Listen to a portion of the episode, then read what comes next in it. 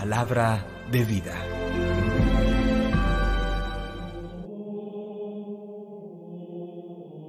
Del libro de Jeremías capítulo 23 versículos 1 al 6.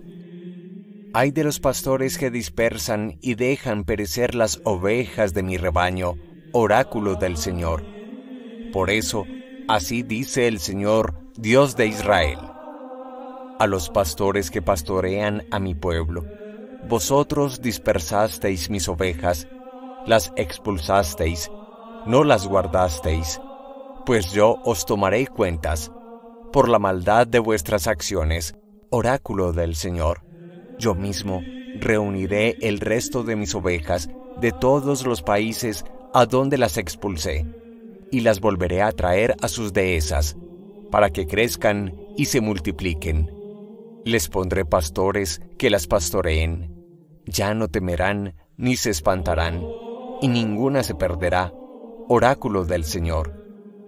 Mirad que llegan días, oráculo del Señor, en que suscitaré a David un vástago legítimo. Reinará como rey prudente, hará justicia y derecho en la tierra. En sus días se salvará Judá.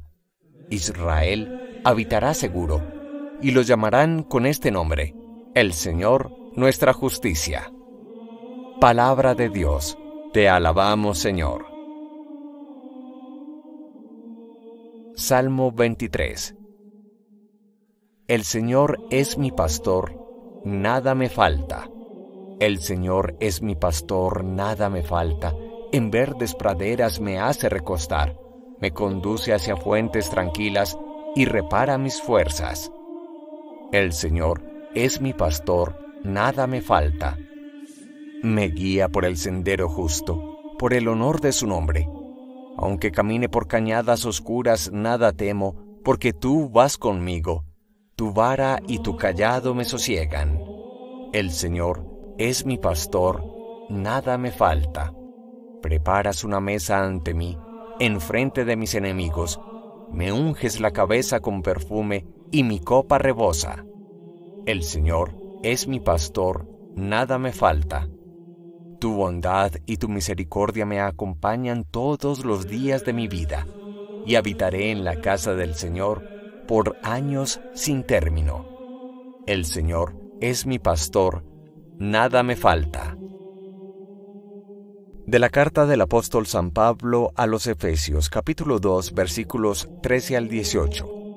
Hermanos, ahora estáis en Cristo Jesús, ahora por la sangre de Cristo, estás cerca de los que antes estabais lejos.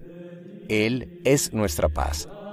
Él ha hecho de los dos pueblos una sola cosa, derribando con su carne el muro que los separaba, el odio. Él ha abolido la ley con sus mandamientos y reglas, haciendo las paces, para crear con los dos, en él, un solo hombre nuevo. Reconcilió con Dios a los dos pueblos, uniéndolos en un solo cuerpo mediante la cruz, dando muerte en él al odio. Vino y trajo la noticia de la paz, paz a vosotros, los de lejos, paz también a los de cerca. Así unos y otros podemos acercarnos al Padre con un mismo espíritu. Palabra de Dios, te alabamos Señor. Del Santo Evangelio según San Marcos capítulo 6 versículos 30 al 34. En aquel tiempo los apóstoles volvieron a reunirse con Jesús y le contaron todo lo que habían hecho y enseñado. Él les dijo, Venid vosotros solos a un sitio tranquilo a descansar un poco, porque eran tantos los que iban y venían que no encontraban tiempo ni para comer. Se fueron en barca a un sitio tranquilo y apartado Muchos los vieron marcharse y los reconocieron.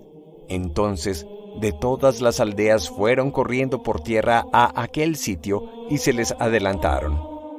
Al desembarcar, Jesús vio una multitud y le dio lástima de ellos, porque andaban como ovejas sin pastor, y se puso a enseñarles con calma. Palabra del Señor. Gloria a ti, Señor Jesús. La figura de los pastores era bien conocida en la cultura de Israel.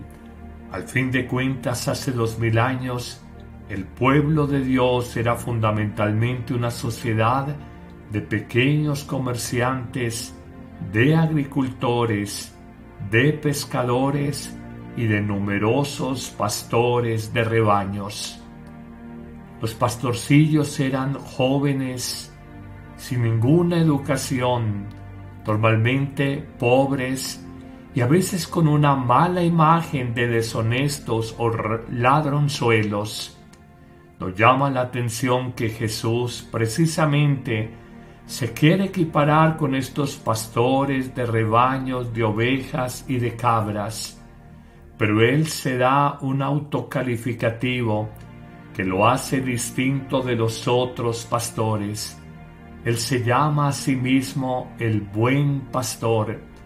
Y este buen pastor, como nos dirá el evangelista Juan en el capítulo 10, se distingue por cuidar de las ovejas, por llevarlas a pastizales frescos, por cuidarlas y protegerlas de fieras salvajes, por estar atentos a los desvaríos de cualquier oveja o cabrita despistada, por sanar las heridas y las enfermedades de los inocentes animales en medio del rebaño. En este contexto de pastores es que podemos leer las lecturas que nos presenta la liturgia de este día.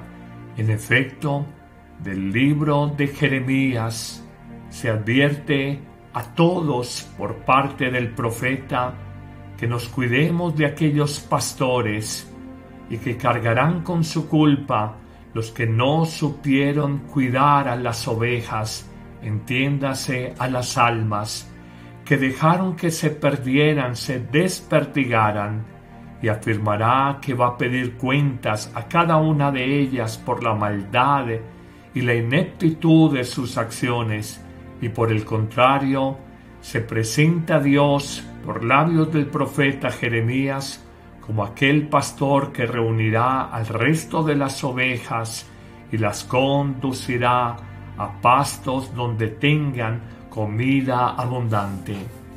Hoy descubramos que pastores en el fondo somos todos los que tenemos una responsabilidad, un compromiso en la formación en valores, en la educación, en iluminar el camino de los demás.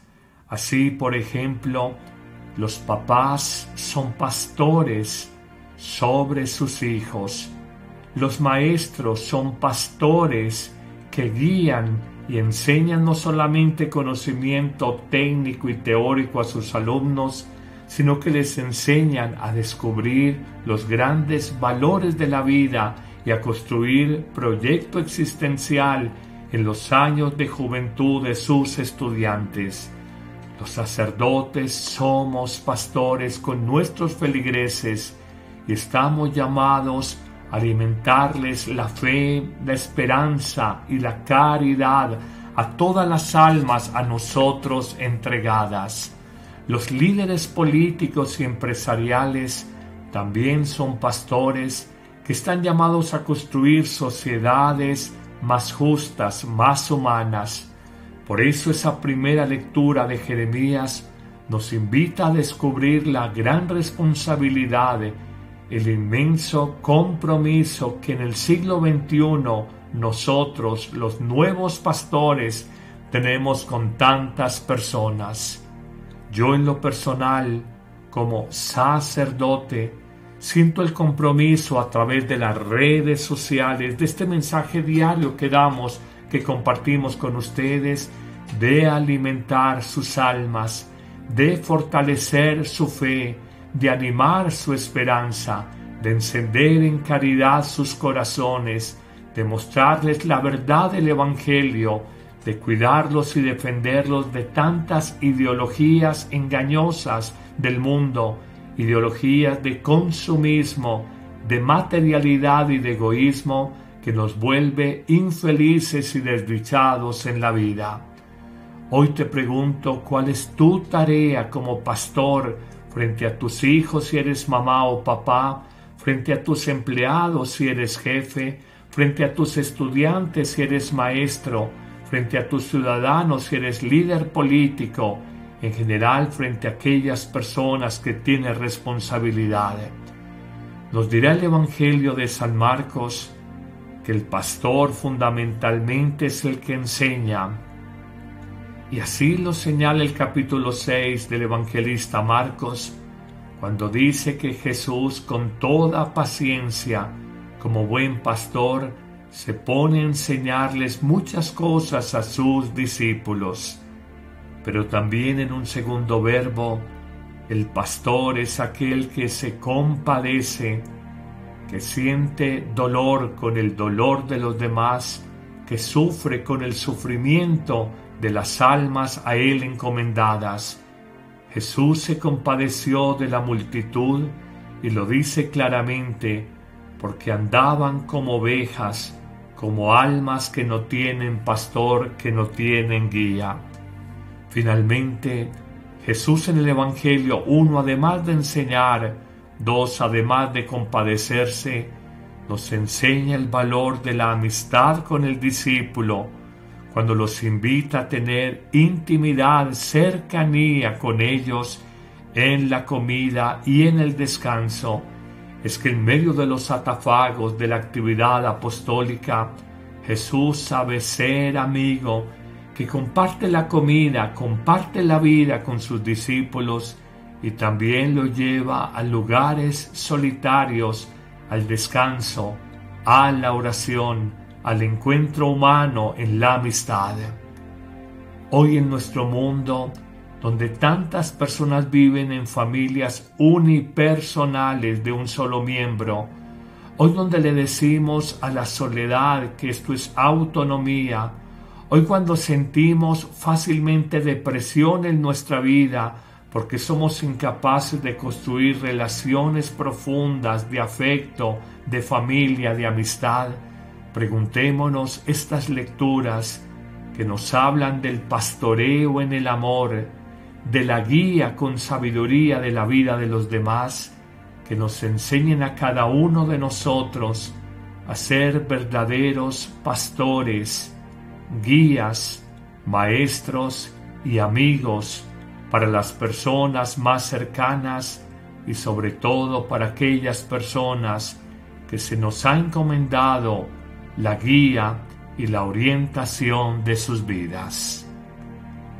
Que el buen Dios te bendiga en abundancia en este día, que te dé sabiduría para ser pastor para tu familia, y te llene de luz y de paz. En el nombre del Padre, y del Hijo, y del Espíritu Santo. Amén.